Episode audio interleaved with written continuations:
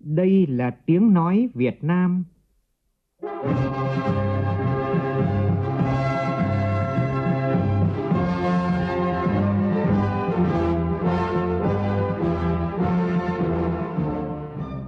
là tiếng nói Việt Nam, phát thanh từ Hà Nội, thủ đô nước Cộng hòa xã hội chủ nghĩa Việt Nam.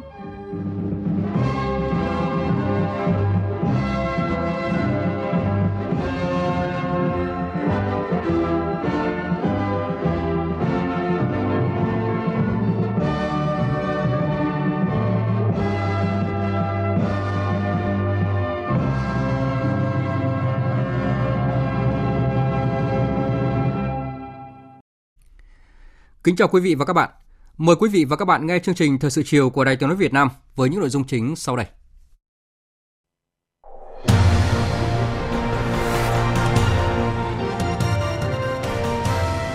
Lễ dỗ lần thứ 50 của Chủ tịch Hồ Chí Minh được nhiều địa phương tổ chức trang trọng linh thiêng. Nhân sự kiện này, tối nay Đài Tiếng nói Việt Nam thực hiện chương trình nghệ thuật đặc biệt Muôn vàn tình thương yêu. Chương trình được thực hiện tại ba điểm cầu là Hà Nội, Nghệ An và Thành phố Hồ Chí Minh. Việt Nam và Campuchia ký biên bản hợp tác toàn diện trong 28 lĩnh vực. Đây là kết quả quan trọng tại kỳ họp lần thứ 17 Ủy ban hỗn hợp hai nước. Sạt lở trên tuyến quốc lộ 91 đoạn qua tỉnh An Giang ngày càng nghiêm trọng. Kiểm tra thực địa và làm việc với lãnh đạo tỉnh An Giang, Phó Thủ tướng Trương Hòa Bình yêu cầu khẩn trương hoàn thành tuyến tránh qua đoạn sạt lở trước ngày 30 tháng 9 tới. Chủ trì tọa đàm về mô hình sắp xếp đổi mới và phát triển nâng cao hiệu quả hoạt động của công ty nông lâm nghiệp, Phó Thủ tướng Vương Đình Huệ nêu rõ phải xem xét cả hình thức phá sản đối với các công ty chờ giải thể. Trong phần tin thế giới, Hội nghị ngoại trưởng Trung Quốc, Nhật Bản và Hàn Quốc lần thứ 9 nhấn mạnh yêu cầu tăng cường hợp tác giữa các bên. Tổng thống Italia Sergio Mattarella bắt đầu hai ngày đối thoại với các đảng để tìm kiếm các giải pháp cho cuộc khủng hoảng chính trị tại nước này.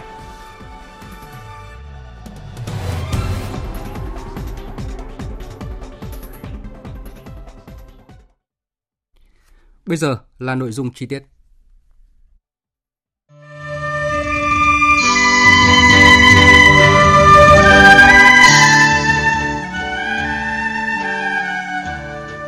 năm thực hiện di chúc Chủ tịch Hồ Chí Minh.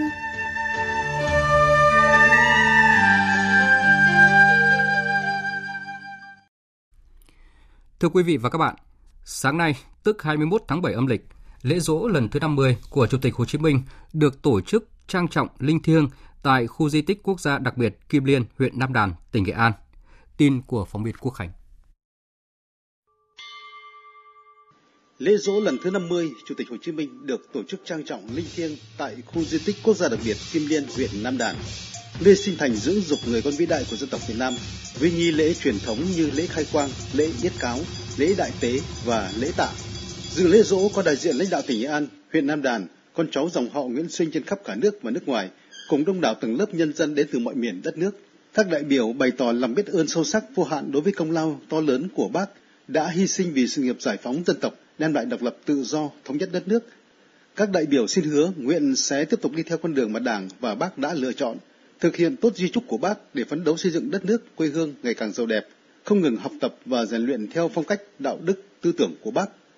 Ông Đoàn Nam, công tác tại Liên hiệp các tổ chức hữu nghị tỉnh Nghệ An bày tỏ niềm tự hào và xúc động. Tôi được đến thắp hương ờ, nhân ngày rỗ của bác, tôi ờ, rất là cảm động. Sắp tới có một cái câu truyền hình giữa Nghệ An với Sài Gòn tôi thấy đấy là một cái việc làm rất có ý nghĩa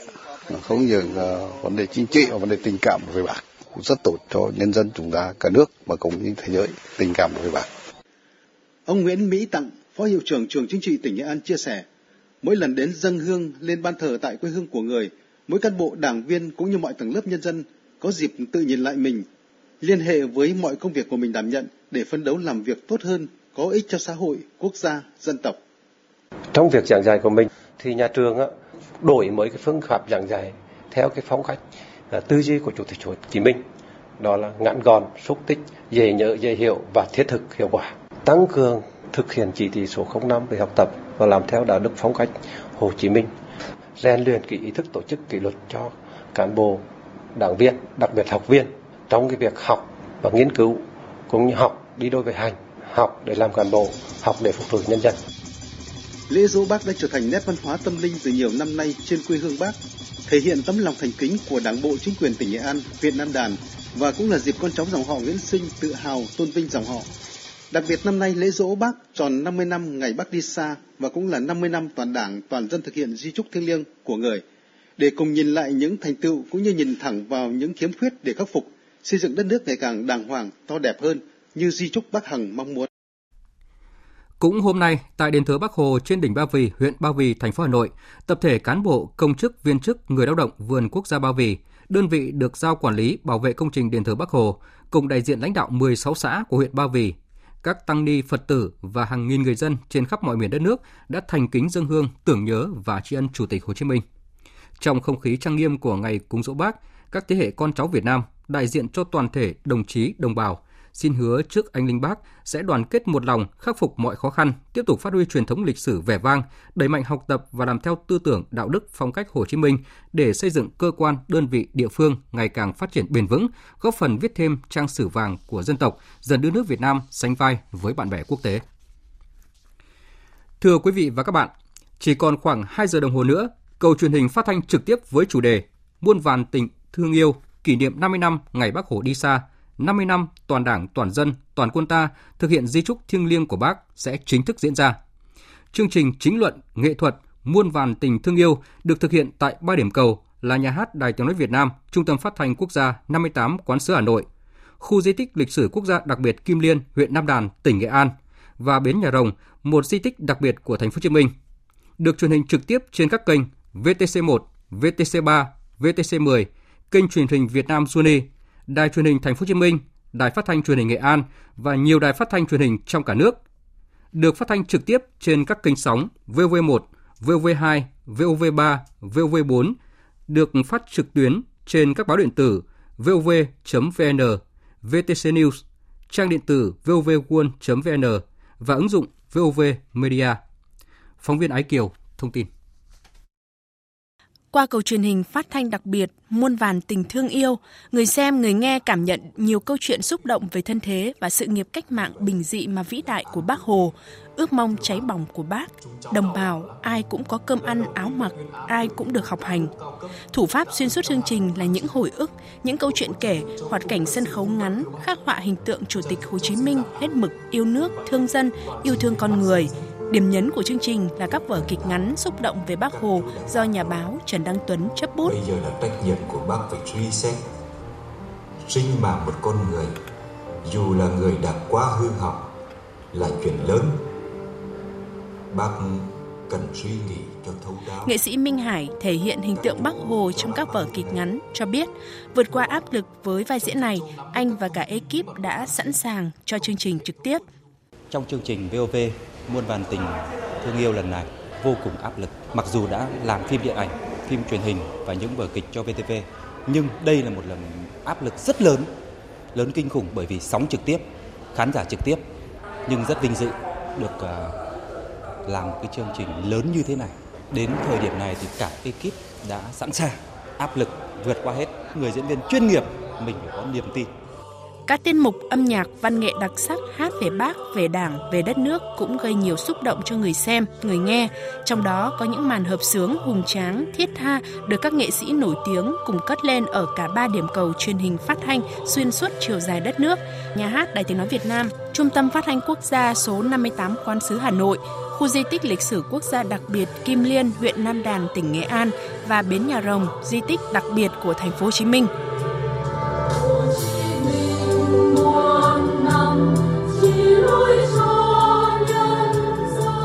Không chỉ nêu bật nỗ lực thành tựu bài học qua 50 năm thực hiện di trúc Bác Hồ, chương trình chính luận nghệ thuật muôn vàn tình thương yêu còn có cả những nốt trầm khi nói đến những việc mà Đảng ta, nhân dân ta thực hiện chưa thật tốt, chưa toàn diện di trúc của Bác. Đó là điều để mọi người cùng chăn trở, suy nghĩ, quyết tâm phấn đấu tốt hơn, cao hơn trong thời gian tới. Phó giáo sư tiến sĩ Nguyễn Thế Kỷ, Ủy viên Trung ương Đảng, Tổng giám đốc Đài Tiếng nói Việt Nam nhấn mạnh ý nghĩa này của chương trình. Cái nội dung và cái ý tưởng của chương trình, chúng tôi ờ, vẫn phải ờ, bám vào cái di chúc của bác. Đặc biệt là phải trên cơ sở là nắm chắc cái tư tưởng đạo đức phong cách Hồ Chí Minh. Cái chương trình này là một cái chương trình chính luận nghệ thuật. Thì chúng tôi nghĩ là nhìn lại 50 năm thực hiện di chúc của bác ấy, thì chúng ta không chỉ nói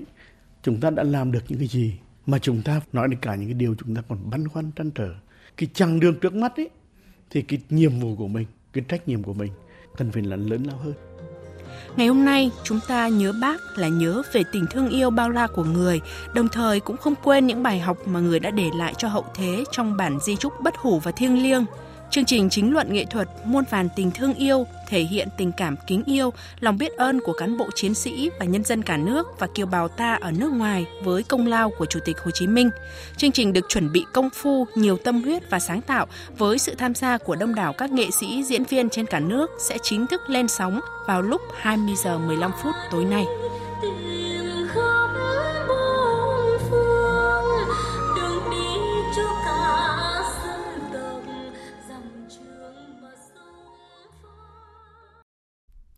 Thưa quý vị và các bạn, xin được nhắc lại là chương trình nghệ thuật đặc biệt Muôn vàn tình thương yêu sẽ được truyền hình trực tiếp trên các kênh VTC1, VTC3, VTC10, kênh truyền hình Việt Nam Juni, Đài truyền hình Thành phố Hồ Chí Minh, Đài Phát thanh Truyền hình Nghệ An và nhiều đài phát thanh truyền hình trong cả nước.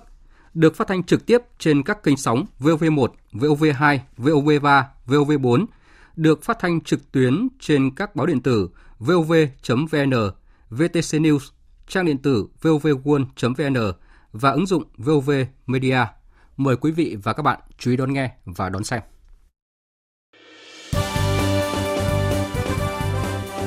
Thời sự tiếng nói Việt Nam Thông tin nhanh Bình luận sâu Tương tác đa chiều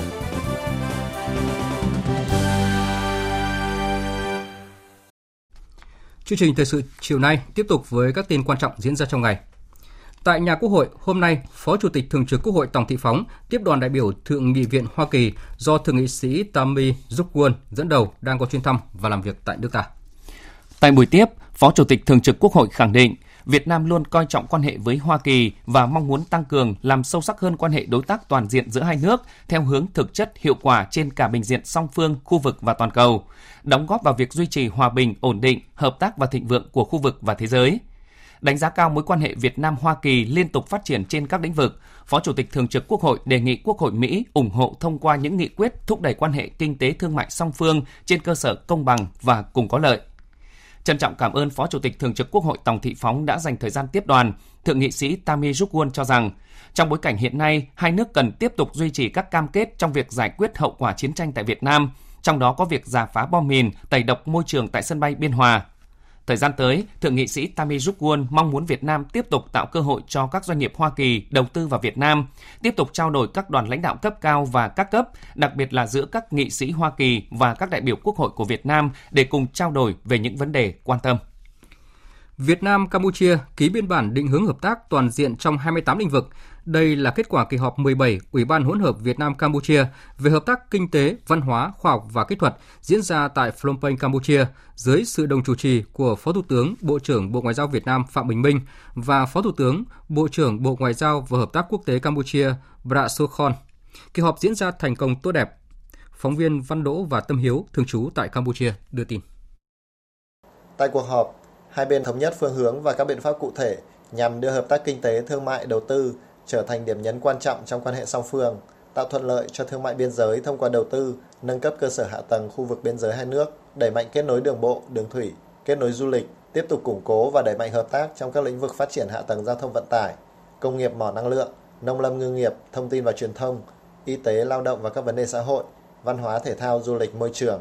Hai bên cũng bày tỏ quan ngại trước tình trạng mực nước sông Mekong xuống thấp trong thời gian qua, nhấn mạnh tầm quan trọng của việc phối hợp chặt chẽ với các nước trong tiểu vùng, thúc đẩy việc sử dụng bền vững và hiệu quả nguồn nước sông Mekong, đặc biệt tăng cường chia sẻ thông tin dữ liệu, tiến hành đánh giá đầy đủ và tham vấn trước đối với các công trình thủy điện trên dòng chính sông Mekong. Hai bên khẳng định sẽ phối hợp chặt chẽ trong năm 2020 khi Việt Nam đồng thời là chủ tịch luân phiên ASEAN và ủy viên không thường trực Hội đồng Bảo an Liên Hợp Quốc nhiệm kỳ 2020-2021 và Campuchia là chủ nhà hội nghị cấp cao ASEAN 13. Kết thúc phiên họp, Phó Thủ tướng, Bộ trưởng Bộ Ngoại giao Phạm Bình Minh và Phó Thủ tướng Bộ trưởng Bộ Ngoại giao và Hợp tác Quốc tế Campuchia Prasokhon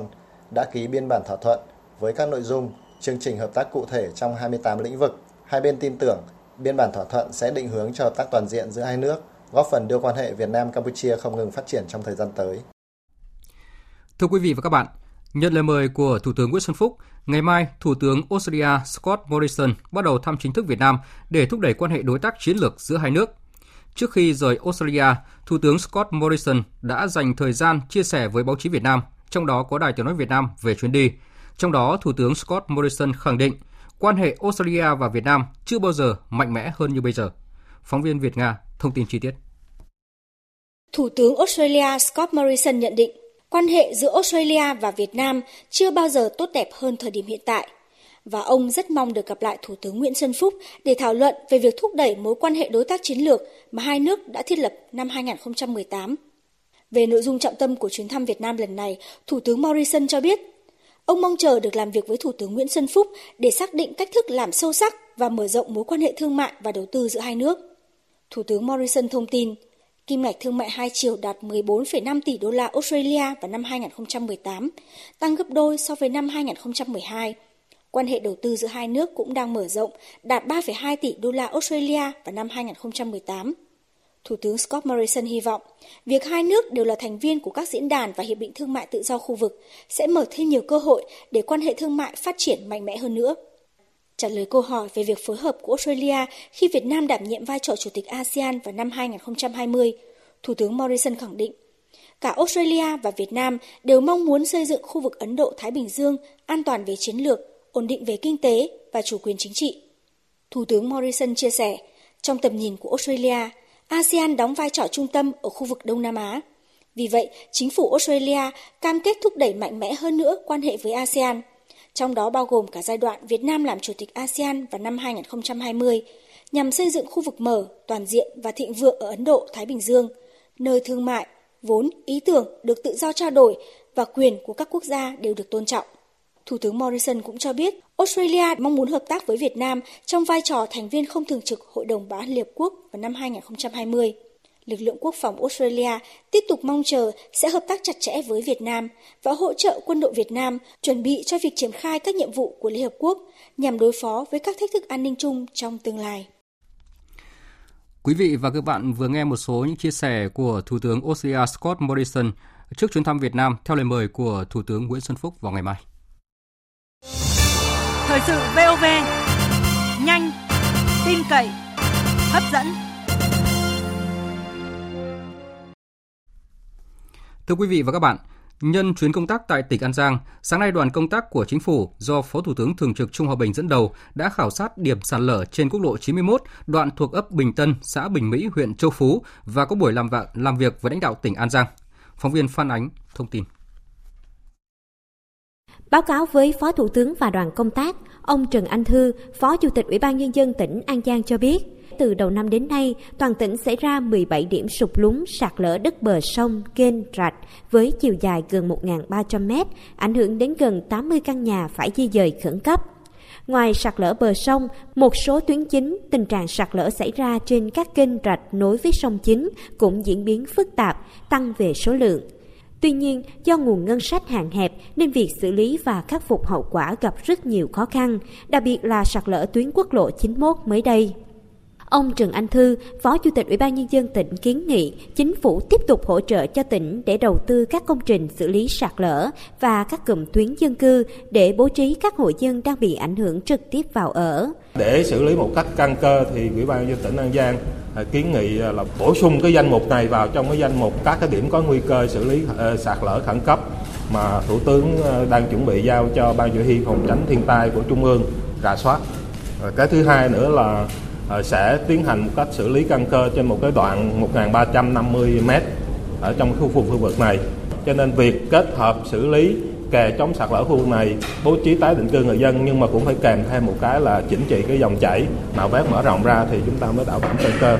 Phát biểu chỉ đạo tại buổi làm việc, Phó Thủ tướng yêu cầu Bộ Giao thông Vận tải khẩn trương hoàn thành tuyến tránh qua đoạn sạt lở quốc lộ 91 trước ngày 30 tháng 9. Đối với kinh phí 25 tỷ đồng hỗ trợ tỉnh khắc phục khẩn cấp đoạn sạt lở trên quốc lộ 91, tỉnh An Giang khẩn trương lập phương án khắc phục, báo Ban chỉ đạo Trung ương về phòng chống thiên tai và gửi các bộ ngành thẩm định báo cáo Thủ tướng Chính phủ. Phó Thủ tướng Thường trực Chính phủ Trương Hòa Bình chỉ đạo về xử lý cái đoạn sạt lở quốc lộ 91 để đảm bảo là căn cơ lâu dài đấy đồng ý về cái chủ trương sau khi đoạn 5 km à, mới được hoàn thành, Bộ Giao thông Vận tải bàn giao cái đoạn quốc lộ số 91 đang bị sạt lở về cho Ủy ban tỉnh quản lý, đồng thời yêu cầu tỉnh khẩn trương phối hợp với Bộ Nông nghiệp và Phát triển Nông thôn, Bộ Giao thông Vận tải lập dự án. Dự án này là dự kiến khoảng 160 tỷ và giao cho Bộ Kế hoạch Đầu tư chủ trì phối hợp với Bộ Nông nghiệp Phát triển Nông thôn, Bộ Tài chính xem xét từ cái nguồn dự án đầu tư xây dựng cơ bản ngân sách trung ương à, 10.000 tỷ đồng à, về phòng chống thiên tai biến đổi khí hậu báo cáo Thủ tướng Chính phủ xem xét quyết định. Cũng trong ngày hôm nay, Phó Thủ tướng Thường trực Trương Hòa Bình đã đến dân hương, dân hoa tưởng niệm Chủ tịch Tôn Đức Thắng tại khu lưu niệm Chủ tịch Tôn Đức Thắng ở xã Mỹ Hòa Hưng, thành phố Long Xuyên, đồng thời trao tặng 200 triệu đồng cho Quỹ khuyến học khuyến tài xã Mỹ Hòa Hưng. Việc giải thể đối với các công ty nông lâm nghiệp cần phải có hình thức tài chính đặc thù. Đối với hình thức công ty trách nhiệm hoạn hai thành viên thì cần phải sớm xây dựng cơ sở pháp lý, khuôn khổ luật pháp để các doanh nghiệp này hoạt động hiệu quả. Đây là yêu cầu của Phó Thủ tướng Vương Đình Huệ, trưởng ban chỉ đạo đổi mới và phát triển doanh nghiệp tại buổi tọa đàm về mô hình sắp xếp đổi mới và phát triển, nâng cao hiệu quả hoạt động của công ty nông lâm nghiệp do Bộ Nông nghiệp và Phát triển nông thôn tổ chức sáng nay tại Hà Nội. Đây là một bước để chính phủ tiến hành sơ kết 5 năm thực hiện nghị quyết 30 của Bộ Chính trị và nghị định số 118 của chính phủ về sắp xếp, đổi mới, phát triển và nâng cao hiệu quả hoạt động của công ty nông lâm nghiệp trong tháng 10 tới. Phóng viên Phan Hiếu phản ánh. Tại hội nghị, lãnh đạo các địa phương đã nêu một số bất cập, khó khăn, vướng mắc trong quá trình sắp xếp đổi mới các công ty nông lâm nghiệp, như việc xây dựng tiêu chí lựa chọn thành viên thứ hai trở lên là nội dung mới, phức tạp, chưa có hướng dẫn về lựa chọn đối tác, xác định giá trị tài sản, cam kết ràng buộc trách nhiệm của đóng góp vốn nên còn thiếu chặt chẽ. Ông Đặng Huy Hậu, Phó Chủ tịch Thường trực Ủy ban dân tỉnh Quảng Ninh nêu thực tế. Thì chúng tôi gặp một số khó khăn. Cái thứ nhất ấy, về cái ờ, thực hiện cái nghị định 118 của chính phủ thì với cái quy trình chọn thành viên thứ hai trở lên và cái việc là đề án sắp xếp các cái đơn vị này thì cái trình tự là nó chưa rõ. Bây giờ phải thống nhất ờ, cái chung xem là chọn thành viên thứ hai trở lên trước hay là cái sắp xếp các đơn vị trước để trên cơ sở đó để chọn thành viên thứ hai trở lên. Việc là việc này tôi cho là phải, phải thống nhất trong toàn quốc để thực hiện. Vấn đề thứ hai đây khó là vấn đề liên quan đến xử lý cái tài chính của các cái các cái đơn vị các công ty lâm nghiệp. Bên cạnh đó còn nhiều khó khăn về đo đạc, bàn giao đất về địa phương, xử lý tài chính tài sản trên đất, xử lý đất tranh chấp cũng đang cản trở việc chuyển đổi mô hình hoạt động và phát triển hoạt động của các công ty nông lâm nghiệp. Phát biểu tại buổi tọa đàm, Phó Thủ tướng Vương Đình Huệ đánh giá việc sắp xếp các công ty nông lâm nghiệp chỉ là giai đoạn đầu, việc đổi mới nâng cao hiệu quả hoạt động của các công ty mới là điều quan trọng. Các cơ quan chức năng cần nghiên cứu, xem xét hình thức cho phá sản các công ty nông lâm nghiệp làm ăn kém hiệu quả.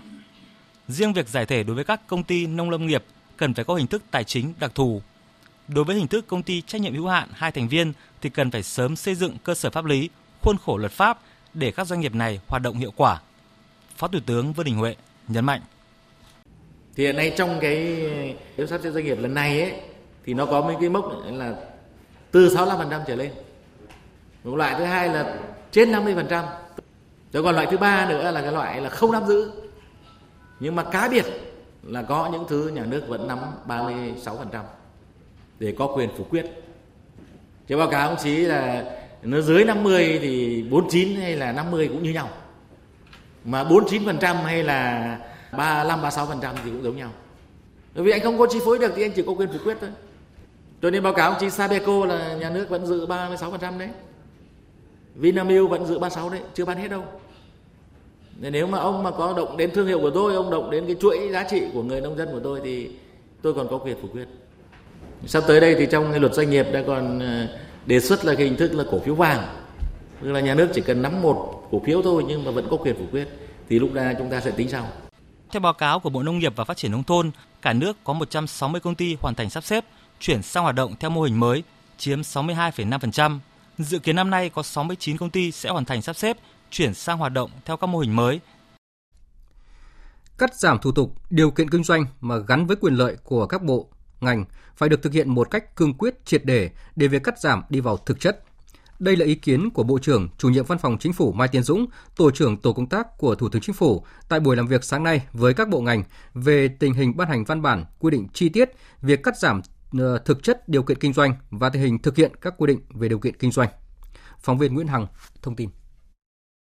Tại buổi làm việc, các đại biểu cho rằng tồn tại hiện nay là văn bản quy phạm pháp luật về quản lý kiểm tra chuyên ngành còn nhiều. Theo tổng hợp của Phòng Thương mại và Công nghiệp Việt Nam, còn có đến 335 văn bản quy phạm về quản lý kiểm tra phạm vi còn rộng. Đáng chú ý là còn tình trạng trồng chéo về kiểm tra các hàng hóa khi phải thực hiện cùng lúc phải chịu nhiều thủ tục, hình thức, kiểm tra chuyên ngành do nhiều đơn vị cùng một bộ phận hoặc nhiều bộ quy định, nhiều mặt hàng chưa gắn mã HS, chưa đầy đủ tiêu chuẩn quy chuẩn thực hiện khi kiểm tra. Phát biểu tại buổi làm việc, Bộ trưởng, chủ nhiệm Văn phòng Chính phủ Mai Tiến Dũng nêu rõ tinh thần chỉ đạo của Thủ tướng là quyết tâm giả soát lại chi phí chính thức và đặc biệt giảm chi phí không chính thức. Việc cắt giảm phải tăng cường công tác quản lý của nhà nước, đảm bảo mục đích tháo gỡ rào cản cho doanh nghiệp để phát triển. Đối với những văn bản còn nợ động, các bộ ngành phải đẩy mạnh triển khai thực hiện đúng tiến độ để tổ công tác báo cáo chính phủ vào đầu tháng 9 tới, Bộ trưởng Mai Tiến Dũng nhấn mạnh. Chính phủ chỉ đạo rất là mạnh mẽ trong cái năm 2019 thì đó là tiếp tục bãi bỏ đơn giản hóa các quy định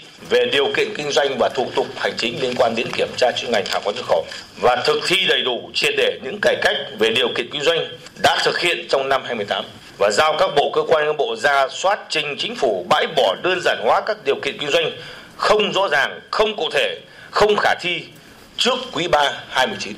Như vậy, trước quý 3 2019 thì chúng ta thời gian không còn dài, chúng ta có thể quyết liệt thực hiện. Hàng trăm hộ thoát nghèo hàng năm nhờ nguồn vốn tín dụng chính sách. Tuy nhiên, cần mở rộng hơn nữa đối tượng được vay vốn và điều chỉnh hạn mức vay hợp lý là những đánh giá và kiến nghị tại buổi làm việc của Ban Kinh tế Trung ương cùng đoàn công tác khảo sát tình hình thực hiện chỉ thị số 40 Ban Bí thư Trung Đảng về tăng cường sự lãnh đạo của Đảng đối với tiến dụng chính sách xã hội tại huyện biên giới Buôn Đôn, tỉnh Đắk Lắk. Phóng viên Hương Lý thường trú tại Tây Nguyên đưa tin. Thực hiện chỉ thị số 40 của Ban Bí thư Trung ương Đảng khóa 11 về tăng cường sự lãnh đạo của Đảng đối với tín dụng chính sách xã hội, 5 năm qua, huyện Buôn Đôn, tỉnh Đắk Lắk đã triển khai nhiều giải pháp thực hiện, giúp người nghèo và các đối tượng chính sách tiếp cận nguồn vốn ưu đãi, đầu tư phát triển sản xuất, góp phần nâng cao chất lượng cuộc sống. Đến nay, tổng doanh số cho vay 5 năm đạt hơn 390 tỷ đồng, với hơn 16.600 lượt hộ được vay. Ông Isi Thắt Cơ Sơ, Phó Chủ tịch Ủy ban Nhân dân huyện Buôn Đôn cho biết, nhờ sử dụng vốn vay có hiệu quả, bình quân hàng năm có khoảng 120 hộ thoát nghèo quá trình mà triển khai thực hiện có cái nguồn vốn chỉ thị đấy là góp phần xóa đói giảm nghèo hàng năm mà giảm tỷ lệ hộ nghèo 3 tới 3,5%. Và cái thứ hai là mà quá trình triển khai chỉ thị số 40 là cái nguồn vốn này là chúng tôi dùng hai luồng. Luồng thứ nhất là cùng với là nguồn ngân hàng chính sách. Luồng thứ hai gọi là dự phòng do bí thư đảng bộ trực tiếp xuống cơ sở mà phát hiện hộ nghèo là nguồn vốn để sử dụng, gọi là trong tình hình rủi ro đó là nguồn vốn lúc nào cũng phải có cho bà con. Phát biểu tại buổi làm việc, ông Triệu Tài Vinh, Ủy viên Trung ương Đảng, Phó trưởng Ban Kinh tế Trung ương đề nghị cấp ủy chính quyền huyện Buôn Đôn tiếp tục tuyên truyền sâu rộng chỉ thị 40 để thực hiện hiệu quả hơn chính sách mang nhiều ý nghĩa nhân văn này, làm tốt công tác giám sát hộ vay vốn, sử dụng vốn vay và thu hồi vốn, đặc biệt là hướng dẫn người vay vốn sử dụng vốn vay có hiệu quả. Việt Nam vẫn là một trong những quốc gia có cường độ sử dụng năng lượng cao so với nhiều nước trong khu vực và trên thế giới. Trong đó, các ngành công nghiệp chiếm tỷ trọng cao nhất khoảng 47,3% tổng năng lượng sử dụng cuối cùng. Đây là thông tin đáng chú ý được đưa ra tại Diễn đàn Năng lượng Việt Nam với chủ đề Tiết kiệm năng lượng cho ngành công nghiệp Việt Nam phát triển bền vững do Bộ Công Thương tổ chức hôm nay tại Hà Nội. Tin của phóng viên Nguyên Long. Báo cáo của Bộ Công Thương cho thấy, hiện nay các nguồn năng lượng sơ cấp không đáp ứng được nhu cầu năng lượng của nền kinh tế. Việt Nam đã phải nhập khẩu than cho phát điện và sẽ nhập khẩu khí hóa lỏng từ năm 2023. Tính đến nay, hệ thống điện Việt Nam có khoảng 54.000 MW điện, bao gồm cả các loại năng lượng tái tạo như điện gió, điện mặt trời đưa vào hoạt động. Để đáp ứng nhu cầu điện của năm 2020, cần khoảng 60.000 MW công suất nguồn. Đến năm 2030, cần 130.000 MW công suất nguồn điện. Đây là một thách thức rất lớn đặt ra cho ngành năng lượng Việt Nam. Ông Nguyễn Quân, nguyên Bộ trưởng Bộ Khoa học Công nghệ, Chủ tịch Hội Tự động hóa cho rằng, đã đến lúc chúng ta phải nghiêm túc nhìn nhận lại việc sử dụng năng lượng để nâng cao hiệu quả của nền kinh tế nói chung. Thì tôi không hiểu là vì các nhà khoa học không quan tâm hay là ở đây nó có những vấn đề khó khăn vướng mắc gì lớn về địa chỉ ứng dụng, về đầu ra của các đề tài nghiên cứu. Hơn nữa là tôi không biết là ngay ở các bộ ngành thì các đề tài nghiên cứu cấp bộ, cấp cơ sở cũng rất ít đề tài liên quan đến vấn đề tiết kiệm năng lượng và sử dụng năng lượng có hiệu quả. Phát biểu tại diễn đàn, ông Cao Đức Phát, Phó trưởng Ban Kinh tế Trung ương nhấn mạnh, điều quan trọng nhất sau tổng kết là phải đề ra được phương hướng và giải pháp cho giai đoạn tới. Trong các giải pháp thì giải pháp quan trọng nhất là giải pháp về thể chế, đặc biệt là nhìn lại việc thực hiện luật sử dụng năng lượng tiết kiệm và hiệu quả. Vấn đề hiện nay đặt ra là có nên kiến nghị với Đảng, Quốc hội, Chính phủ là có nên sửa luật tiết kiệm năng lượng hiện nay hay không và sửa thì theo hướng nào. Hiệp định Thương mại Tự do Việt Nam EU sẽ giúp ngành nông nghiệp có nhiều cơ hội dịch chuyển mạnh mẽ khi mà thuế nhiều mặt hàng nông sản xuất khẩu sang EU sẽ dần giảm xuống 0%. Tuy nhiên, hiệp định cũng đặt ra không ít thách thức khi mà chất lượng sản phẩm chưa ổn định, chưa có nhiều sản phẩm sản xuất tập trung với số lượng lớn, mẫu mã chưa đa dạng, tính kết nối của sản phẩm nông nghiệp Việt Nam trong chuỗi cung ứng khu vực và toàn cầu còn yếu. Vì vậy, để tận dụng được cơ hội từ hiệp định thương mại này mang lại, sáng nay Bộ Công Thương phối hợp với Ủy ban dân thành phố Hồ Chí Minh tổ chức hội nghị Hiệp định Thương mại Tự do Việt Nam EU những các kép quan trọng trong lĩnh vực nông nghiệp và những điều cần lưu ý. Tin của phóng viên Lệ Hằng thường trú tại thành phố Hồ Chí Minh.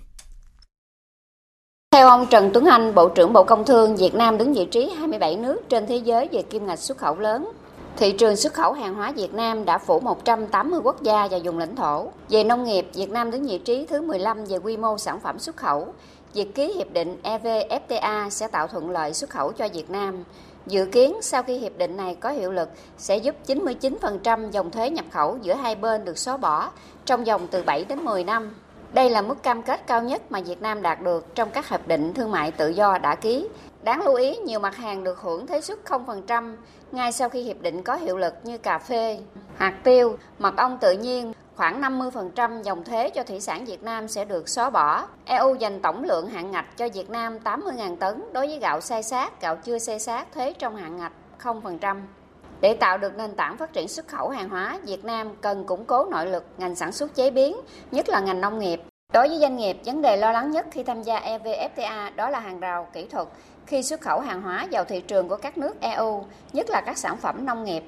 Các doanh nghiệp rất cần các cơ quan chuyên ngành hỗ trợ vấn đề này. Ông Đỗ Hà Nam, Chủ tịch Hội đồng Quản trị, Tổng Giám đốc Công ty Cổ phần Tập đoàn Intimet kiến nghị.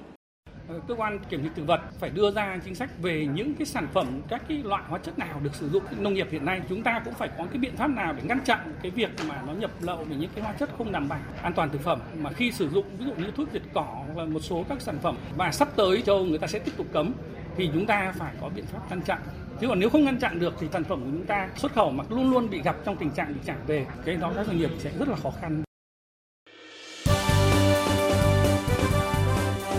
Thời sự tiếng nói Việt Nam. Thông tin nhanh. Bình luận sâu. Tương tác đa chiều.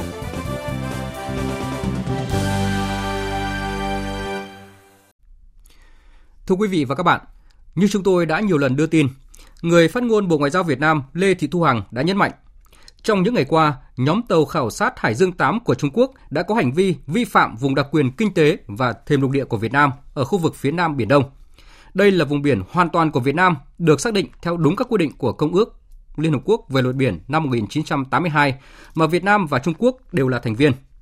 Việt Nam đã tiếp xúc nhiều lần với phía Trung Quốc ở các kênh khác nhau, trao công hàm phản đối, kiên quyết yêu cầu chấm dứt ngay các hành vi vi phạm, rút toàn bộ tàu ra khỏi vùng biển Việt Nam, tôn trọng quyền chủ quyền, quyền tài phán của Việt Nam vì quan hệ hai nước và ổn định hòa bình ở khu vực về ứng xử của các lực lượng chấp pháp của Việt Nam tại hiện trường, người phát ngôn Bộ Ngoại giao Việt Nam cho biết các lực lượng chức năng trên biển của Việt Nam tiếp tục triển khai nhiều biện pháp phù hợp thực thi chủ quyền, quyền chủ quyền và quyền tài phán một cách hòa bình, đúng pháp luật nhằm bảo vệ vùng biển Việt Nam. Theo các chuyên gia và học giả trong nước cũng như là quốc tế, đấu tranh bảo vệ lợi ích quốc gia bằng biện pháp hòa bình là con đường đúng đắn duy nhất trong giai đoạn hiện nay. Phóng viên Đài tiếng nói Việt Nam đề cập nội dung này tiến sĩ Trần Công Trục, chuyên gia luật biển, nguyên trưởng ban biên giới chính phủ, cho rằng khẳng định của người phát ngôn Bộ Ngoại giao Việt Nam Lê Thị Thu Hằng cho thấy lập trường pháp lý và chủ trương chính trị của Việt Nam là hoàn toàn đúng đắn, thể hiện thiện trí của một quốc gia thành viên có trách nhiệm của Công ước Liên Hợp Quốc về luật biển năm 1982. Về vấn đề pháp lý chính trị có liên quan đến tất cả những gì xảy ra trong cái vùng Biển Đông này tôi cho rằng là cái phản ứng của chúng ta về mặt ngoại giao và trên thực địa liên quan đến cái sự kiện tư chính này đó thì có thể nói là chúng ta đã có một cái lập trường rõ ràng và khá cứng rắn nhưng đồng thời thể hiện cái thiện chí của chúng ta với cái, những cái gì diễn ra cho đến nay thì chúng ta làm như vậy có thể nói là rất tốt cho nó không để xảy ra cái sự kiện nó nó gây phức tạp không Điều 2, Hiến trương Liên Hợp Quốc nghiêm cấm các quốc gia sử dụng vũ lực hoặc đe dọa sử dụng vũ lực trong giải quyết tranh chấp lãnh thổ. Điều 33, Hiến trương Liên Hợp Quốc quy định các quốc gia phải giải quyết tranh chấp bằng các biện pháp hòa bình. Tiến sĩ Hoàng Việt, giảng viên trường Đại học Luật Thành phố Hồ Chí Minh cho biết, Việt Nam đấu tranh bảo vệ lợi ích quốc gia trên biển bằng biện pháp hòa bình là chủ trương đúng đắn của Đảng và nhà nước. Đến thời điểm này, chúng ta đã kiên trì triển khai nhiều biện pháp phù hợp đấu tranh trên thực địa. Bộ Ngoại giao Việt Nam trao công hàm phản đối hoạt động trái phép của nhóm tàu Hải Dương 08 cho phía Trung Quốc, sử dụng nhiều kênh ngoại giao khác nhau để liên lạc với Trung Quốc. Đó là những bước đầu trong đấu tranh bằng biện pháp hòa bình theo quy định của Hiến trương Liên Hợp Quốc. Phó giáo sư tiến sĩ Nguyễn Bá Diến, Đại học Quốc gia Hà Nội khẳng định, bãi tư chính nằm hoàn toàn trong vùng đặc quyền kinh tế của Việt Nam.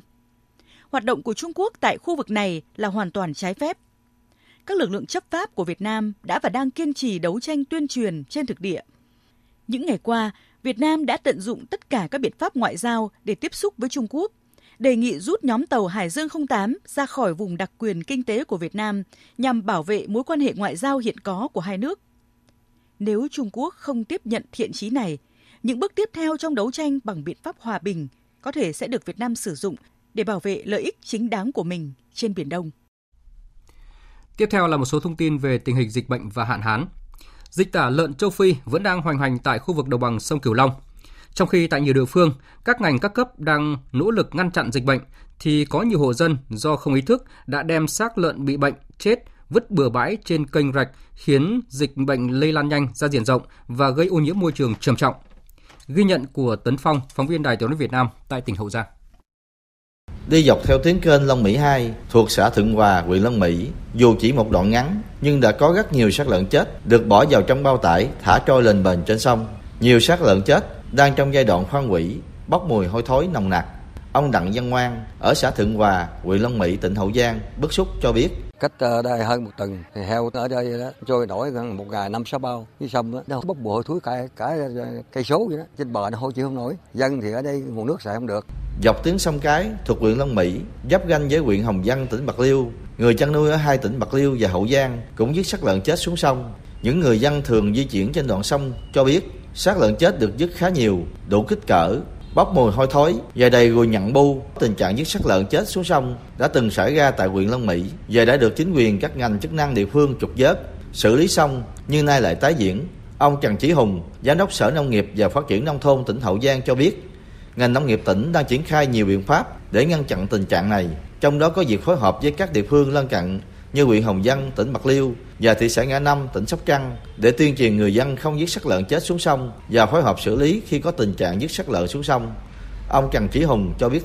ngành nông nghiệp chúng tôi cũng đã tham mưu ủy ban tỉnh có cái văn bản chỉ đạo tới các cái huyện địa phương để tập trung chỉ đạo cho các xã thực hiện cái công tác tuyên truyền để người dân hạn chế cái vứt xác heo chết xuống sông, đồng thời là chỉ đạo thành lập các cái tổ xung kích để thực hiện cái vớt xác ờ, heo chết nó gây ô nhiễm. Thì ngoài ra thì ngành cũng có kiến nghị đối với ngành tài nguyên môi trường thì trong cái lĩnh vực này cũng tham gia cùng với ngành nông nghiệp, cùng với ngành thú y, cùng với các địa phương để kiểm tra và đồng thời có cái xử lý cho nó đảm bảo cái vệ sinh an toàn của môi trường. Không chỉ ở tỉnh Hậu Giang, tại các tỉnh khác như Vĩnh Long, Bạc Liêu cũng xuất hiện tình trạng người dân dứt xác lợn bị bệnh chết bừa bãi xuống sông. Thiết nghĩ ngành chức năng tại các địa phương trong khu vực cần có những biện pháp xử lý ngăn chặn tình trạng này, đồng thời đẩy mạnh tuyên truyền, khuyến cáo người dân tuyệt đối không dứt xác lợn chết ra môi trường. Trước tình hình dịch tả lợn châu Phi còn diễn biến phức tạp, hôm nay tại Hà Nội, Bộ Nông nghiệp và Phát triển nông thôn phối hợp với Đại sứ quán Hà Lan tại Việt Nam tổ chức tọa đàm chia sẻ kinh nghiệm đẩy lùi dịch bệnh tả châu Phi. Tại ờ, tọa đàm thì các chuyên gia khuyến cáo việc thực hiện chăn nuôi công nghiệp, xây dựng vùng an toàn dịch bệnh và sử dụng thuốc thú y, chế phẩm sinh học là những kinh nghiệm trong công tác phòng chống dịch bệnh tả lợn châu Phi. Những ngày qua, người dân thành phố Đà Nẵng khổ sở vì thiếu nước sinh hoạt. Độ mặn tại cửa thu nước cầu đỏ có thời điểm lên hơn 2.500 mg trên lít, dẫn đến tình trạng nhà máy nước cầu đỏ và sân bay không đủ nguồn nước thô để hoạt động. Trong khi đó, lưu vực các hồ chứa thủy điện không có mưa, càng làm cho việc điều tiết liên hồ gặp nhiều khó khăn. Phản ánh của phóng viên Hoài Nam tại miền Trung. Lãnh đạo công ty cổ phần cấp nước Đà Nẵng Dawaco cho biết, độ mặn tại cửa thu nước cầu đỏ tăng hơn 1.000 mg trên một lít so với tháng trước và đang tiếp tục gia tăng. Dawaco đã vận hành trạm bơm phòng mặn An Trạch với công suất tối đa đưa nước thô về hai nhà máy nước cầu đỏ và sân bay để xử lý cấp nước cho người dân. Tuy nhiên, do công suất tối đa của hệ thống đường ống chỉ chuyển tải nước thô được khoảng 210.000 m3 trên một ngày nên không đáp ứng được nhu cầu sử dụng nước hiện nay của thành phố là 306.000 đến 307.000 m3 trên một ngày. Ông Hồ Minh Nam, Phó Tổng Giám đốc Công ty Cổ phần cấp nước Đà Nẵng cho biết. Hiện nay thì các đơn vị, các ban chuyên môn của công ty cũng tiếp tục liên hệ tăng cường cái số lượng xe để bổ sung cái nguồn nước cấp cho các cái khu vực thiếu ở Sơn Trà và Ngũ Hành Sơn. Ngoài ra thì công ty còn có khoảng 20 cái điểm à, cấp nước cục bộ cho các cái khu vực dân cư để à, các cái xe bồn đến tiếp nước thường xuyên và các cái xe bồn sẽ đổ nước vào các khu vực có cái số lượng nhà chung cư nó tương đối lớn. Trước tình trạng xâm nhập mặn gia tăng tại khu vực cầu đỏ, Chính quyền thành phố Đà Nẵng đề nghị các chủ hồ thủy điện lập tức điều tiết nước từ các hồ chứa xả về hạ du để đáy mặn. Đối với hồ thủy điện Đắc 14, yêu cầu vận hành xả nước về phía hạ du sông Vu Gia với lưu lượng 25 mét khối trên một giây.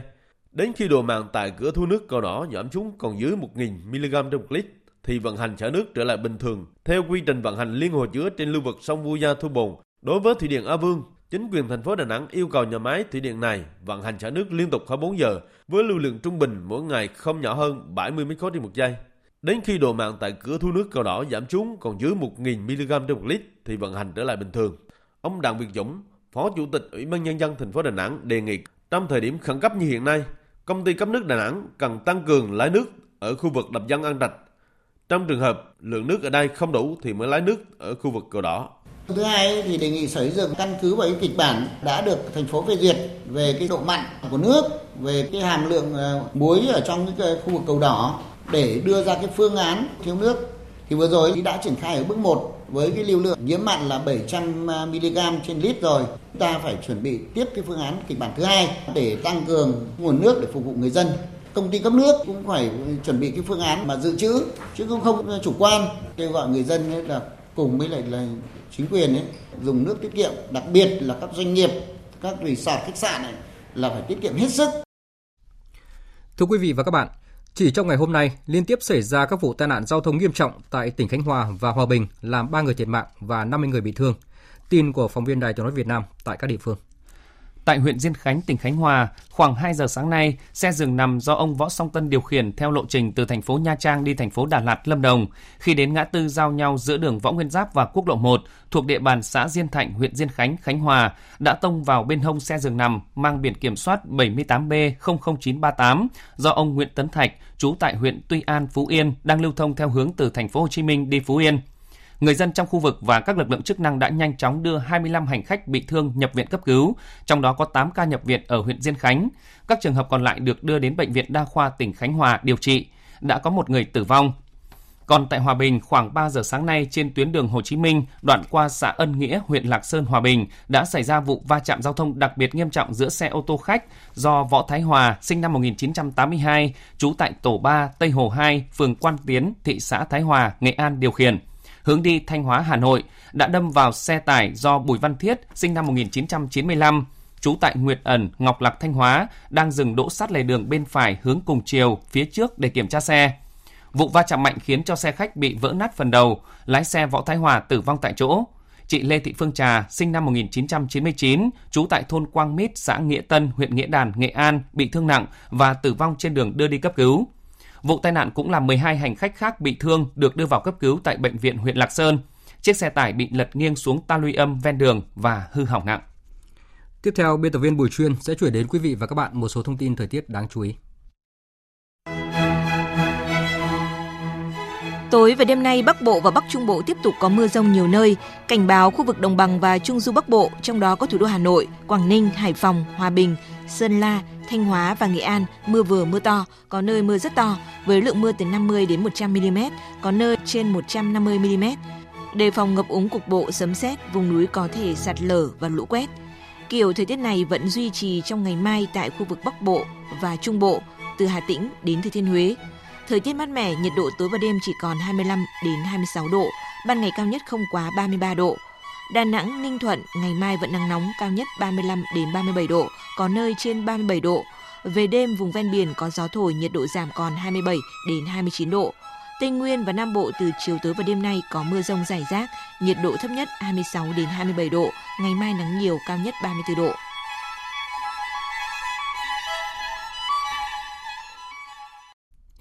Mời quý vị và các bạn nghe tiếp chương trình với phần tin thế giới.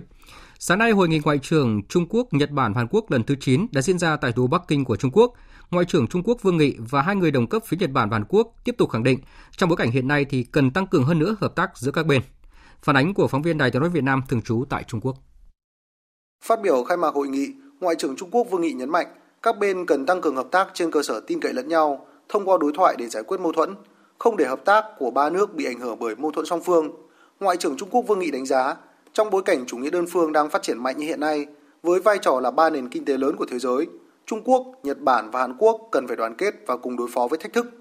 Ông Vương Nghị khẳng định, hợp tác giữa ba nước luôn lớn hơn bất đồng và mâu thuẫn giữa các bên. Cũng trong buổi sáng hôm nay, Ngoại trưởng ba nước đã thảo luận và đạt được thống nhất về một loạt các vấn đề như về hợp tác kinh tế, Ngoại trưởng ba nước tiếp tục khẳng định tầm quan trọng của tự do thương mại, xác nhận sẽ tích cực thúc đẩy đàm phán Hiệp định Đối tác Kinh tế Toàn diện khu vực RCEP và Hiệp định Thương mại Tự do FTA Trung Nhật Hàn. Về vấn đề bán đảo Triều Tiên, mặc dù đều bày tỏ quan ngại về việc Triều Tiên liên tục phóng tên lửa thời gian gần đây, tuy nhiên Ngoại trưởng ba nước cũng khẳng định sẽ tăng cường hợp tác trong việc thực hiện phi hạt nhân hóa trên bán đảo Triều Tiên. Về công tác chuẩn bị cho hội nghị thượng đỉnh Trung Nhật Hàn, các bên cũng thống nhất triển khai hợp tác, trong đó Trung Quốc sẽ đóng vai trò điều phối và là nước chủ nhà của hội nghị thượng đỉnh ba bên vào cuối năm nay.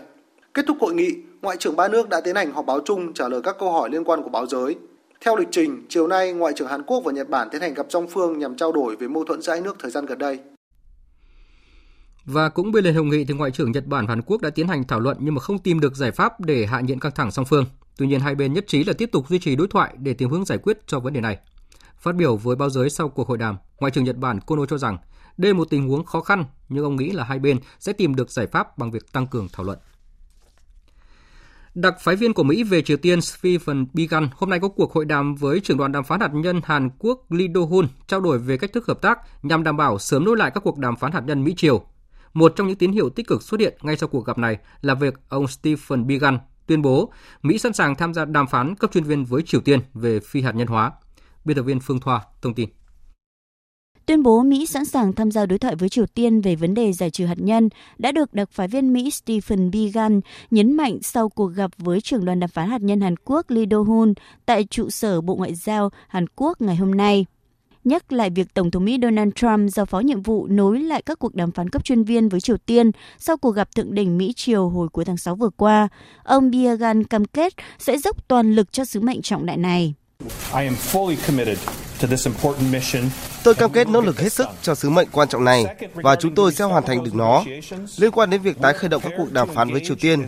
chúng tôi khẳng định đã sẵn sàng tham gia ngay khi nhận được thông tin từ phía đối tác của chúng tôi ở Triều Tiên. Nhân dịp này, ông Biegun cũng bác bỏ đồn đoán của giới truyền thông về khả năng ông sẽ làm đại sứ Mỹ tại Nga. Thay vào đó, đặc phái viên này cam kết vẫn tập trung vào tiến trình đàm phán hạt nhân với Triều Tiên. Trong khuôn khổ chuyến thăm làm việc 3 ngày tại Hàn Quốc, ông Bigan vừa khởi động lịch trình một loạt các cuộc họp với các quan chức cấp cao của nước này, bao gồm cả Bộ trưởng Thống nhất Kim Jong-chun. Chuyến công du lần này của ông Bigan diễn ra ngay sau cuộc tập trận quân sự chung giữa Liên minh Mỹ-Hàn vừa kết thúc, dấy lên hy vọng nối lại các cuộc đàm phán hạt nhân ở cấp chuyên viên giữa Mỹ và Triều Tiên. Tổng thống Italia Sergio Mattarella hôm nay bắt đầu hai ngày đối thoại với các đảng để tìm kiếm các giải pháp cho cuộc khủng hoảng chính trị có thể dẫn đến việc thành lập một chính phủ thứ 67 kể từ sau chiến tranh thế giới thứ hai, hay Italia sẽ phải tổ chức bầu cử sớm. Biên tập viên Phạm Hà thông tin chi tiết. Tổng thống Italia Sergio Mattarella có kế hoạch gặp từng đảng một để xem liệu có thành lập được liên minh hay không. Nếu không được, Tổng thống sẽ giải tán quốc hội và tổ chức các cuộc bầu cử vào mùa thu. Trọng trách nặng nề thuộc về Tổng thống Italia sau khi Thủ tướng Giuseppe Conte hôm qua nộp đơn xin từ chức. Những thay đổi trên chính trường Italia diễn ra trong bối cảnh nước này đang thúc đẩy ngân sách quan trọng cũng như đối thoại với các tổ chức của Liên minh châu Âu liên quan đến việc đề xuất ứng cử viên cho vị trí Ủy viên Kinh tế Liên minh châu Âu. Nhiều người dân Italia bày tỏ lo ngại về những diễn biến trên chính trường hiện nay. Giải pháp quan trọng hiện nay sẽ là bầu cử để các cử tri có thể thể hiện quan điểm của mình, thậm chí cả một chính phủ mới được thành lập dựa trên sự đồng thuận. Tôi cho rằng ý kiến của cử tri vẫn là quan trọng.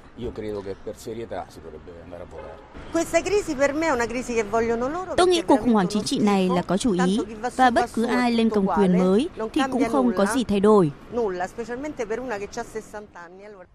Hiện một số ý kiến cho rằng liên minh mới lâu dài giữa Đảng Dân Chủ Italia và phong trào năm sao là điều cần thiết cho Italia hiện nay và có thể đảm bảo cho sự ổn định chính trị tại quốc gia này. Ông Boris Johnson hôm nay đến Đức thực hiện chuyến công du đầu tiên trên cương vị Thủ tướng Anh nhằm thuyết phục các nước châu Âu thay đổi quan điểm về Brexit. Phóng viên Quang Dũng, thường trú Đài tiếng nói Việt Nam tại khu vực Tây Âu, đưa tin. Thủ đô Berlin của Đức là điểm đến đầu tiên của Thủ tướng Anh Boris Johnson trong chuyến công du châu Âu. Tiếp đến vào thứ Năm ngày 22 tháng 8, ông Johnson sẽ đến Pháp hội kiến với Tổng thống Pháp Emmanuel Macron trước khi tham dự hội nghị thượng đỉnh G7 cuối tuần này tại thành phố Biarritz, miền Nam nước Pháp, cùng nguyên thủ các nước Pháp, Đức, Mỹ, Nhật Bản, Italia và Canada. Theo lịch trình, vào 18 giờ chiều nay theo giờ Berlin, ông Boris Johnson sẽ được Thủ tướng Đức bà Angela Merkel đón tiếp trong một lễ duyệt binh. Hai nhà lãnh đạo Đức Anh sau đó sẽ hội đàm với chủ đề chính là hồ sơ Brexit. Chuyến thăm của ông Boris Johnson đến Đức nhận sự đón tiếp lạnh nhạt và cứng rắn của chính giới cũng như truyền thông Đức. Theo giới phân tích, việc chính giới và truyền thông Đức thể hiện quan điểm chống đối rõ rệt với ông Boris Johnson sẽ gây sức ép lớn đến cách tiếp cận của Thủ tướng Đức Angela Merkel, người vốn có xu hướng mềm dẻo hơn trong quan hệ với Anh. Vừa rồi là các tin thời sự quốc tế đáng chú ý. Tiếp tục chương trình thời sự chiều nay là trang tin thể thao.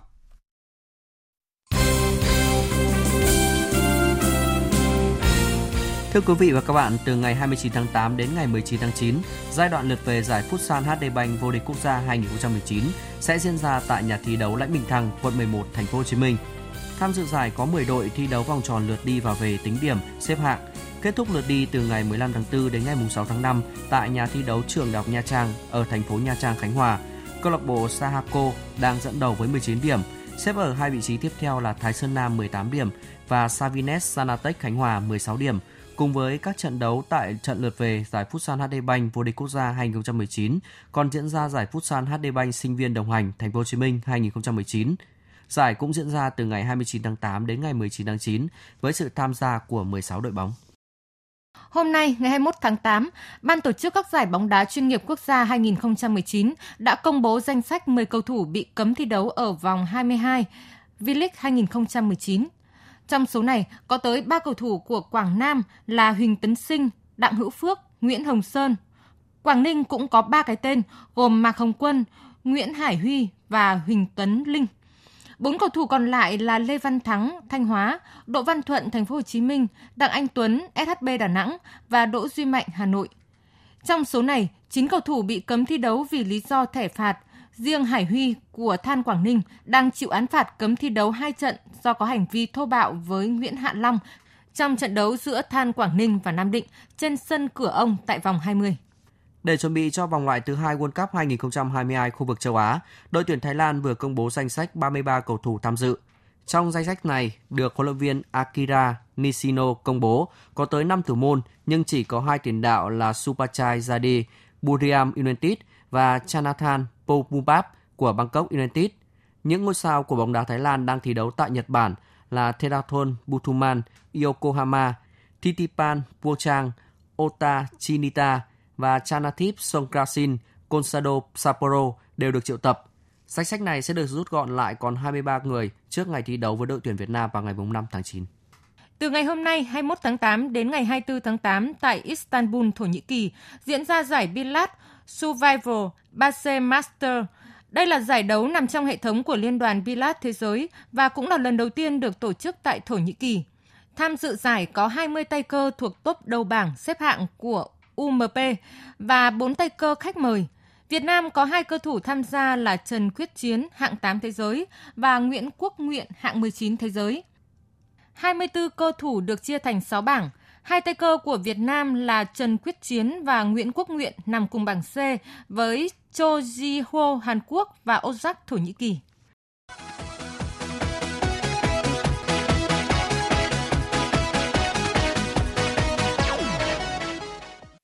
Dạng sáng nay 21 tháng 8 đã diễn ra 3 cặp đấu lượt đi thuộc vòng play-off UEFA Champions League. Đội bóng từng vào đến bán kết mùa giải trước là Ajax của Hà Lan đã bị đội chủ nhà Apoel Nicosia của Cộng hòa Ship cầm hòa không bàn thắng. Với quyết tâm giành chiến thắng để kiếm vé vào vòng bảng, Ajax đã khởi đầu mạnh mẽ nhưng gặp phải lối chơi phòng ngự chắc chắn của Apoel. Thậm chí đội bóng chủ nhà còn tạo ra nhiều cơ hội nguy hiểm và buộc thủ môn Andrea Onana bên phía Ajax phải nhiều lần trổ tài cứu thua cho đội chủ nhà. Lợi thế tiếp tục nghiêng về Apoel Nicosia khi hậu vệ Nusia Mazauri phải nhận thẻ vàng thứ hai rời sân. Tuy nhiên, đội chủ nhà đã không tận dụng tốt lợi thế được chơi hơn người và kết thúc trận đấu với tỷ số hòa 0-0. Phát biểu sau trận đấu, huấn luyện viên Thomas Doyle của Apoel Nicosia đánh giá cao sự thể hiện của các học trò. Tôi xin chúc mừng các cầu thủ của tôi đã chơi một trận đấu thật sự hay. Chúng ta biết Ajax là một trong số những đội bóng hàng đầu châu Âu. Tôi cho rằng các cầu thủ của tôi đã làm tròn vai trò và chúng tôi xứng đáng với kết quả này. Chúng tôi đã chơi thuyết phục nhưng thiếu chút may mắn vì đáng lẽ chúng tôi đã có thể ghi bàn. Nhìn chung, tôi vui vì màn trình diễn của các cầu thủ. Ở một cuộc so tài khác, đội khách Slavia Praha của Cộng hòa Séc vượt qua Cluj của Romania 1-0 bằng pha lập công duy nhất của Lukas Masopoulos ở phút thứ 28. Với chiến thắng này, Slavia Praha chiếm ưu thế khi trận lượt về họ được chơi trên sân nhà. Sau trận đấu, Nicolas Claudius Stankiu của Slavia Praha chia sẻ. Chúng tôi muốn vào chơi ở vòng bảng Champions League. Chiến thắng này là rất quan trọng với Slavia. Chúng tôi đã trải qua trận đấu đầy khó khăn và đã thể hiện hết khả năng. Họ có nhiều cơ hội và chúng tôi cũng vậy, nhưng chúng tôi may mắn hơn khi có được bàn thắng. Ở trận lượt về, Slavia sẽ được chơi trên sân nhà và chúng tôi sẽ cố gắng để có thể vào vòng bảng Champions League. Trong trận đấu còn lại, đội khách Club Brugge của Bỉ cũng vượt qua chủ nhà Laslin của Áo với tỷ số 1-0. Dạng sáng mai sẽ diễn ra 3 cặp đấu lượt đi khác ở vòng play-off, trong đó Dynamo Zagreb đọ sức với Rosenborg, Olympiacos đấu với Krasnodar và Young Boy tiếp Grenva Zendra. Dự báo thời tiết Trung tâm Dự báo Khí tượng Thủy văn Quốc gia cho biết khu vực Bắc Bộ đã có mưa rào và rông có nơi mưa to đến rất to như ở Bắc Quang, Hà Giang 45mm, Quảng Hà, Quảng Ninh 139mm, Móng Cái, Quảng Ninh 67mm, Nam Định 26mm, Thái Bình 55mm và do ảnh hưởng của rãnh áp thấp kết hợp với hội tụ gió trên cao nên đêm nay và ngày mai ở khu vực phía Đông Bắc Bộ và các tỉnh Sơn La, Hòa Bình, Thanh Hóa, Nghệ An có mưa vừa, mưa to, có nơi mưa rất to và rông. Khu vực à, Tây Bắc Bộ có mưa rào và rông rải rác, cục bộ có nơi mưa vừa, mưa to. Và đợt mưa này có khả năng kéo dài đến hết ngày 23 tháng 8. Còn tại khu vực uh, Trung Bộ từ Thừa Thiên Huế đến Ninh Thuận còn nắng nóng với nhiệt độ cao nhất trong ngày phổ biến từ 35 đến 37 độ. Đợt nắng nóng ở khu vực Trung và Nam Trung Bộ có khả năng kéo dài trong khoảng từ 3 đến 4 ngày tới. Sau đây sẽ là phần dự báo chi tiết các khu vực đêm nay và ngày mai. Phía Tây Bắc Bộ có mưa rào và rông rải rác. Riêng Sơn La, Hòa Bình có mưa vừa mưa to, có nơi mưa rất to. Nhiệt độ từ 23 đến 34 độ. Phía Đông Bắc Bộ có mưa vừa mưa to, có nơi mưa rất to và rông, nhiệt độ từ 24 đến 32 độ. Các tỉnh từ Thanh Hóa đến Thừa Thiên Huế, phía Bắc có mưa vừa, mưa to, có nơi mưa rất to và rông. Phía Nam đêm nay và chiều tối mai có mưa rào và rông rải rác, nhiệt độ từ 24 đến 33 độ.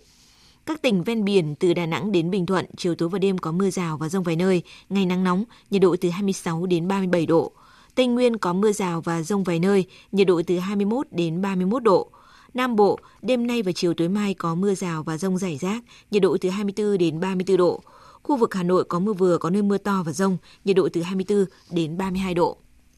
Tiếp theo là dự báo thời tiết biển, vịnh Bắc Bộ có mưa rào và rông rải rác, tầm nhìn xa trên 10 km, giảm xuống từ 4 đến 10 km trong mưa, phía Bắc gió đông đến đông bắc, phía Nam gió Tây Nam đến Nam cấp 3, cấp 4. Vùng biển từ Quảng Trị đến Ninh Thuận, từ Bình Thuận đến Cà Mau có mưa rào và rông vài nơi, tầm nhìn xa trên 10 km, gió Tây Nam cấp 3, cấp 4. Vùng biển từ Cà Mau đến Kiên Giang bao gồm cả Phú Quốc và Vịnh Thái Lan có mưa rào và rông rải rác, tầm nhìn xa trên 10 km, giảm xuống từ 4 đến 10 km trong mưa, gió Tây Nam cấp 4. Trong cơn rông có khả năng xảy ra lốc xoáy và gió giật mạnh khu vực Bắc, giữa và Nam Biển Đông và khu vực quần đảo Hoàng Sa thuộc thành phố Đà Nẵng, khu vực quần đảo Trường Sa thuộc tỉnh Khánh Hòa có mưa rào và rông rải rác, tầm nhìn xa trên 10 km, giảm xuống từ 4 đến 10 km trong mưa, gió Tây Nam cấp 4, cấp 5. Trong cơn rông có khả năng xảy ra lốc xoáy và gió giật mạnh. Những thông tin dự báo tiết tuyệt vừa rồi đã kết thúc chương trình thời sự chiều nay của Đài Tiếng nói Việt Nam. Chương trình do các biên tập viên Nguyễn Cường, Lan Anh và Thu Hòa thực hiện với sự tham gia của phát thanh viên Mạnh Cường và kỹ thuật viên Mai Hoa. Chịu trách nhiệm nội dung Nguyễn Thị Tuyết Mai. Cảm ơn quý vị và các bạn đã dành thời gian lắng nghe.